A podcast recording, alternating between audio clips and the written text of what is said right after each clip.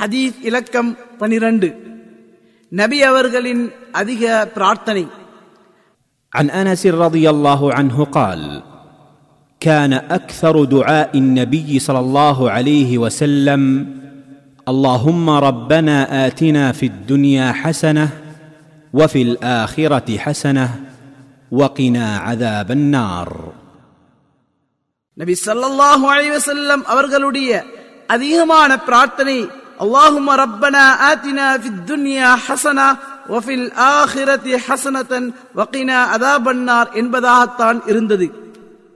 அறிவிப்பவர் அனஸ் ரதியல்லாஹு அன்ஹு ஆதாரம் புகாரி முஸ்லிம் பொருள் இறைவா எங்களுக்கு இம்மையிலும் மறுமையிலும் நல்லதையே தருவாயாக.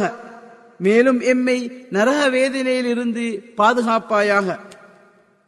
அறிவிப்பாளர் பற்றி எட்டாம் நபிமொழியில் கூறப்பட்டுள்ளது. ஹதீஸிலிருந்து பெறப்பட்ட பாடங்கள். ஒன்று உண்மையுடனும் உல தூய்மையுடனும் அறிவுடனும் கொள்கை சட்டதிட்டங்கள் நற்குணங்கள் எல்லாவற்றிலும் இஸ்லாமிய போதனைகளை பின்பற்றுவோருக்கு ஈருலக பாதுகாப்பு வெற்றி ஆரோக்கியம் ஆகியவற்றுக்கான மார்க்கமாக அது அமைகின்றது. இரண்டு இப்பிரார்த்தனை அனைத்து நலவுகளையும் உள்ளடக்கியுள்ளது. எனவே தடுக்கப்பட்டவை மற்றும் சந்தேகத்துக்கிடமானவை ஆகியவற்றை தவிர்ந்து கொள்வதுடன் இப்பிரார்த்தனையை அதிகமாக ஓத வேண்டும்.